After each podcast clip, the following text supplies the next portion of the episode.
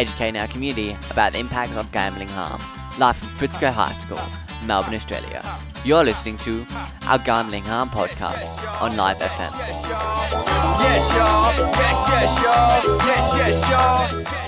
Welcome everyone, live from Footscray High School in Melbourne, Australia. You're listening to our Gambling Harm podcast on Live FM. My name is Kobe, and our, and my co-hosts today are Will, Ollie, and Nick. Our special guest today is Fred. Thanks, Kobe. Hi, um, Fred. Welcome to our show. Thanks for having me. I'm excited to be here. Um, my first question for you is: Tell us a bit about yourself. So I am 26 now. I'm a full-time soccer coach. I have my own business. I work in a soccer club. I work for an academy, and occasionally I do some support work with special needs kids, and also I get to do some work in the lived experience of gambling harm space, which is really cool. Um, a nice way to give back. So yeah, I really enjoyed my work. That's good. My question is, how did you start get to? How did you start gambling? Yeah, that's a loaded question because I wa- probably the first time I gambled independently, I was probably 14. Would have been in year nine. Probably just a bit of pocket money, doing a multi, maybe five dollars. But when I think, when I reflect deeply on it, I think it started a lot earlier. When I was very young, I was really into arcade games. Like, uh, have you guys ever played the game Stacker? You know, where you got to stack the blocks at the top. Yeah. Yeah, I was Yeah. Oh, obsessed. yeah. I was uh, absolutely obsessed with it. Um, I won it like six times, and that was after thousands and thousands of gold coins after gold coins. Um, and you know, all those games are, you know, they're pretty rigged. Um, but I was just absolutely obsessed with with winning, and so I think that was a natural, a natural starter, and then a kind of a segue into gambling. Um, so yeah, I started that probably when I was eight or nine, and then gambling when I was 14 and then full on gambling, you know, the first day that I turned 18. How long did you gamble for? Mm. So if the first time I gambled was 2011 and the last day I stopped was January 3rd, 2017. Five and a half years, but I'd say the problems gambling with where it really took over my whole life was when I finished school. So that would have been from like early 2015 until early 2017. Well, Jan 3rd, 2017, so start of 2017. Um, but 2015 was the big year because that was the year that I had access to a massive inheritance. And throughout that whole year, I lost um, my whole inheritance of $225,000. So I'd say I had one year of where it just consumed and took over my life. 2016, I was gambling, but less. You know, I was trying to recover. Um, and then, you know, I was gambling a little bit when I was in school, but I was in school, you know, so that occupied my time and I didn't have access to that inheritance. So, you know, I wasn't as obsessive and as much of a time expenditure as it was when I was, you know, 18 in 2015. Wow, all right. Mm. Uh, I have a question for you as well. Uh, how did gambling affect your life overall? Like, Oh, it took over. Yeah, it took over. Yeah, it it, strained the household relationships and yeah, it was really tense. Like the household relationships was really tense. Um, so the familiar relationships were really strained because, you know, I was a compulsive gambler, but I was also a compulsive liar. So I was lying about what I was doing, you know, saying I was winning this, winning that. And after a while, it catches up with you. People aren't stupid. You know, they can sense that something's wrong, especially when you're sleeping all day and you're out all night. And yeah, it, it just, over time, that benefit of the doubt kind of changes to doubt of benefit, you know, because the more you lie, the, the more the trust goes down. Oh, yeah. So that affected the familiar relationships. I tried with the friend relationships, you know, I was 18 and, you know, obviously my friends were 18 as well. And they were a little bit more susceptible to the lies, but over time they could starting to see through it. And towards the end, it was causing some problems, definitely. Um, but I'm lucky that I have amazing family and friends that after I started to stop and started to recover, they were there for me. And they couldn't really be there for me until I told them what was going on. And I couldn't tell them what was going on until I was honest with myself because like I told you guys earlier, I was I was living this fallacy, this lie of gambler's logic, which was more or less what I told you is that I'd lost this money, but I'm, you know, that was my bad luck. Like it's going to turn. You know, I've lost this money, but, you know, I'm a genius and I'm smarter than the system and I can turn this all around. And it just wasn't logic rational to life. And that caused a lot and a lot and a lot of problems. And it wasn't until I could, I got some help and with that help, some self awareness that I was able to start being honest with myself and then honest with my friends and family and start to repair those broken relationships. Wow. My God, that, that's pretty surreal. to Yeah, it was, it was full on. Wow. All right. Uh, Um, what do you enjoy about life after your gambling addiction? That's another good question. You guys, you guys are on fire today. Um, I think probably the number one feeling, the the num the best thing about not gambling is you wake up without guilt in your guts. You know, because when you're you're gambling, you are. It's like living on a cliff's edge. You know, or on on a knife's edge, and you know you kind of go to bed thinking like, when am I going to be exposed? You know, when are they going to come for me? When are they going to realize what's going on? And it wasn't necessarily like law enforcement, but it was just life. Like, when's it going to catch up to me? So now that I'm doing things that aren't dodgy, you know, that are somewhat honorable and giving back a little bit, I feel really good actually. Go to bed. Sometimes I feel tired and um, I still get, you know, worn down physically and mentally, but I feel much, much better about the direction of my life. And that is massive. That is the best thing about not gambling is I feel a lot better about my life. What made you quit? Like, what was the deciding factor? the deciding factor, sorry, the deciding factor was hitting rock bottom. Hmm. And for me, hitting rock bottom was first running out of money. And then I was, when I ran out of money, I was stealing from my mum. And like I told you guys earlier, my mum is like me, very open, wild, soft, free spirit. And she lacked, she struggled with putting boundaries and discipline because it really just wasn't in her nature, you know? she's just a very wild and loving person. And because of that, I knew in the back of my mind I could get away with it, at least for a time. So I stole from her. The first two times I stole from her, she just gave me a slap on the wrist. The third time I stole from her, I saw something in her that I'd never seen, which was she confronted me and she said, If this happens again, I will call the police and I'll press charges from theft. That was my rock bottom. That was the moment I knew that I had to change. I had to stop being Fred as a gambler and start being something else. Yeah. Because I knew deep down that it wasn't working for me. I knew that I wasn't happy being a gambler, being a liar, being a thief. But it wasn't until I felt that self preservation of if I keep going, something bad's going to happen, which is a really selfish thing, guys. You know, mm. it's so easy when you're gambling it's so easy to just run away. You, you go with the chips and you bet in the casino, you bet quickly on your phone, you bet online. But it's easy to distance yourself from the feeling, the loss, because you can just keep going and going and going, especially when you have, you know, money to do that.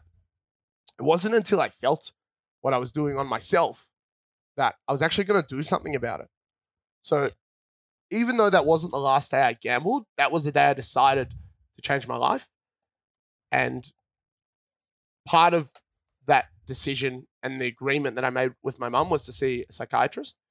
And part of the psychiatric process, which was long and it was a grind, guys. I'm not going to pretend it was all linear and up. It was really hard. And there was a lot of days I didn't want to go. But I'm very grateful that I did. And I'm very glad that I did. Because if I didn't, I probably wouldn't be here talking to you now with this kind of transparency. I don't think I could because what I got from psychiatry was self awareness and the ability to self manage. And just one point I want to make on that is even though self awareness is very powerful and very important, and it is incredibly important to me in what I do and in my recovery journey, it's not all good information that you get, you know? You're going there, you're learning some really hard truths about yourself, and that's not easy and it takes a long time to kind of process that, comes to term with come to terms with those things, you know, accept that. You know, there are still a lot of things in my life that I struggle with. I'm far from perfect. So I just want to make that distinction that self awareness does not mean self perfection. It doesn't even mean good self awareness, it just means aware of oneself.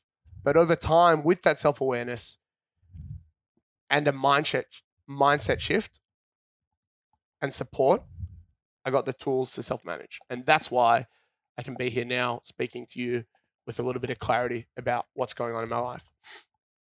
Wow, that is outstanding. Wow. Thank, for, thank you for like the level of detail as well. Like, Oh, that's fun. self Yeah. yeah. If you're tuning, if you're just tuning in, you're listening to our Gambling Harm podcast on Live FM, live from Footscray High School in Melbourne, Australia. My name is Kobe, and my co-hosts today are Will, Ollie, and Nick. And our special guest today is Fred. Okay, uh, Fred, I have a little question for you here. Uh, how was it like recovering from gambling? Like, what, what, like, did you go through for that process? Oh, yeah. The the start was the hardest. The start was the hardest because like withdrawal is a real thing. You know, like I was, I consider myself a recovering compulsive gambler. So I was a compulsive gambler, just like kind of like you guys are compulsive students. Like you come to school every day. I gambled every day. So the withdrawal was really hard, and I had to replace that with something, you know, something different. So what I did at the start was because I was going through psychiatry and a change in my mindset. I was in the gym obsessively, but like to every single extreme. And that was good because it was better to be, if I'm going to be obsessive and extreme about something, it's better to do that about gym than with gambling. Um, but it was still really, really hard because I was still living that roller coaster and running away with my highs and my lows. And that was really, really hard. So that first six months was a real grind and then it started just being kind of okay this is my everyday life now like i'm not a gambler anymore and yeah it it's never easy but every day every year it gets easier. Wow. What are your plans for the future?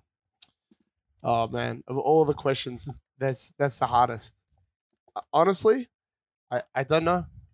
I don't know. I've got this coaching business now and in in soccer and i absolutely love coaching and i work in a soccer club that i absolutely love and i absolutely love working with like especially very very young kids like four to seven that's kind of my specialty and i i love it so my kind of my game plan at the moment is just to kind of see where that takes me i'm i'm open to um i'm open to being a therapist of some kind i've tried i dabbled with the idea of being a teacher but to be honest, I'm just not interested in academics. I'm interested in behavior and I'm interested in people.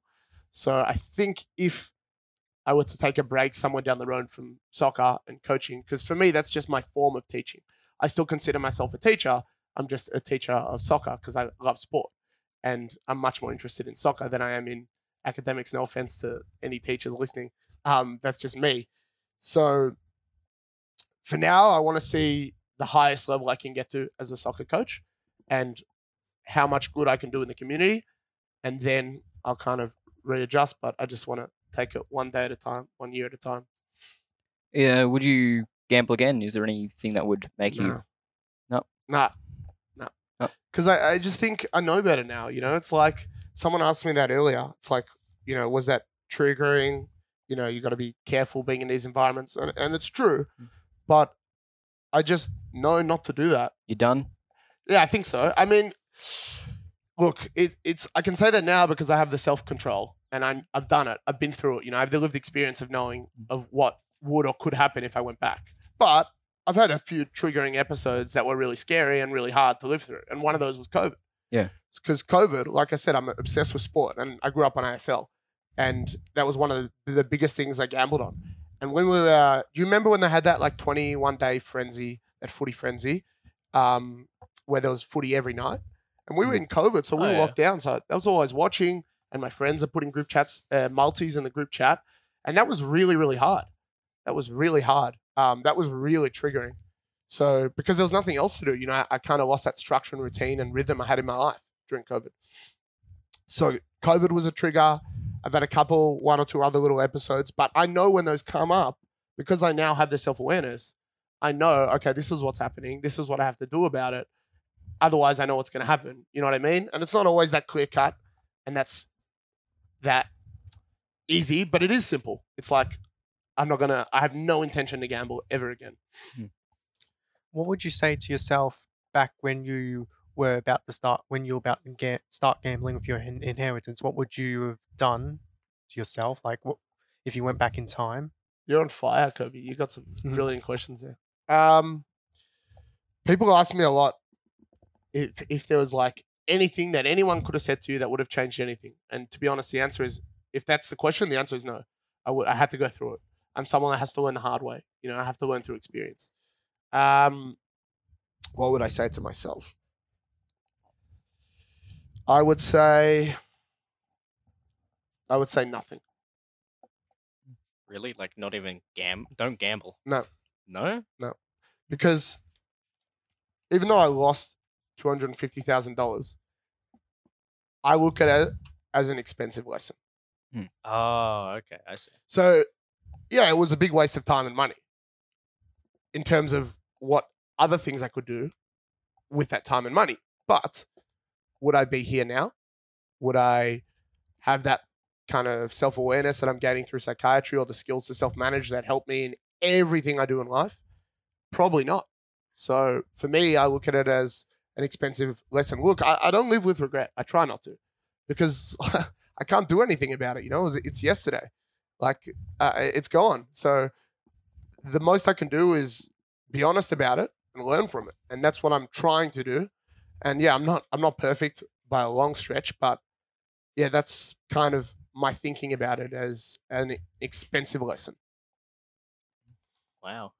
Um, so how did gambling affect like your home life, like family and friends wise? Mm. So the home part of things was complicated because when I was young, I mentioned to you guys earlier, when I was younger, I lost my, my father. And my father was actually a, a professional mathematician and a semi professional gambler. And because he'd done well for himself in the, the maths space and in the business side of things, it wasn't really looked down upon. So I kind of grew up looking up to that. And unfortunately, when I was 13, I, I lost my dad to bowel cancer. And that itself is a big loss. And that causes, that can cause a lot of fractures in the family. So there was already, you know, tension and problems from that, even though, you know, we are a loving family. So that the gambling just amplified that. You know, that just made the fractures and the tensions worse, and it made the distance and all of those things worse. And I was bringing, on reflection, bringing a lot of stress and toxic negative energy in the house. So yeah, it affected it a lot. Like um, by the end, my brother and I weren't speaking. Um, my sister moved out. You know, for several factors, but that was one of them. Um, my mum and I, who I've spoken about, who have an amazing relationship, and pretty much always have. It was really, really tested at that time because I was lying to her. I was stealing from her. I was doing unethical and immoral things in my life. So she was like worried about me.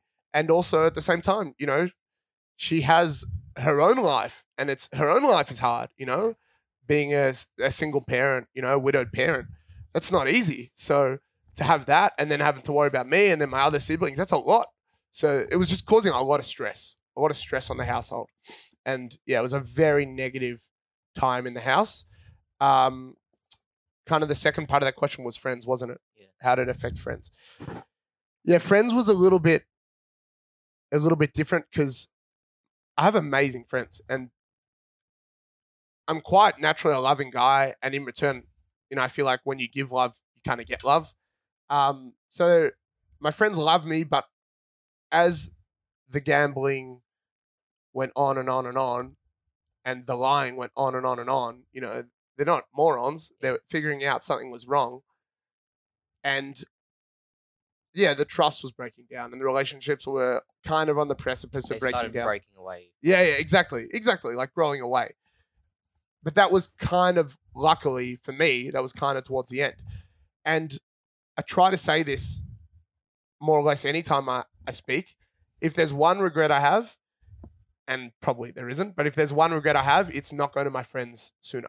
And Not asking them for advice. yeah, not just telling them what's going on. Yeah. Like, guys, I'm struggling here. Like, I've lost all this money. I'm out of control. I need help, you know? And I think the reason I couldn't do that is because I wasn't honest with myself. Yeah. Like I told you, I was living gambler's logic. I was not well mentally. You know, I, I was depressed and I was anxious and I put on a lot of weight. So all of those things, all those factors, and then you you you put gambler's logic on top of it, made it really hard to see clearly, to think clearly. And it wasn't until I got help from a professional in a psychiatrist that over a long period of time and a lot of work, I could start to work through those problems one at a time, slowly, slowly, slowly. Because you thought you could, you know, cheat the system and win. and win. Exactly. That's exactly what I thought. I thought I could cheat the system. I thought I was smarter than the system. I thought I'm a winner. Like I'm not a I'm not a loser. Like I, I I was I was ashamed, man. I was ashamed because I wanted everyone to see me as a hero. You know, I had I had a bit of a hero complex, you know, so much bravado.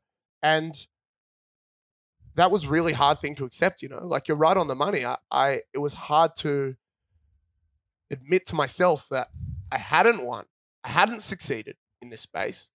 But what I realized is it's almost impossible to su- succeed in that space because even if you win, I really believe this. Even if you win in gambling, you lose. It's not worth it. The toll it takes on you emotionally, mentally, physically, it's such an unstable roller coaster that even if you're in that 0.0001% that can somehow make a living from it, it is just such a stressful existence.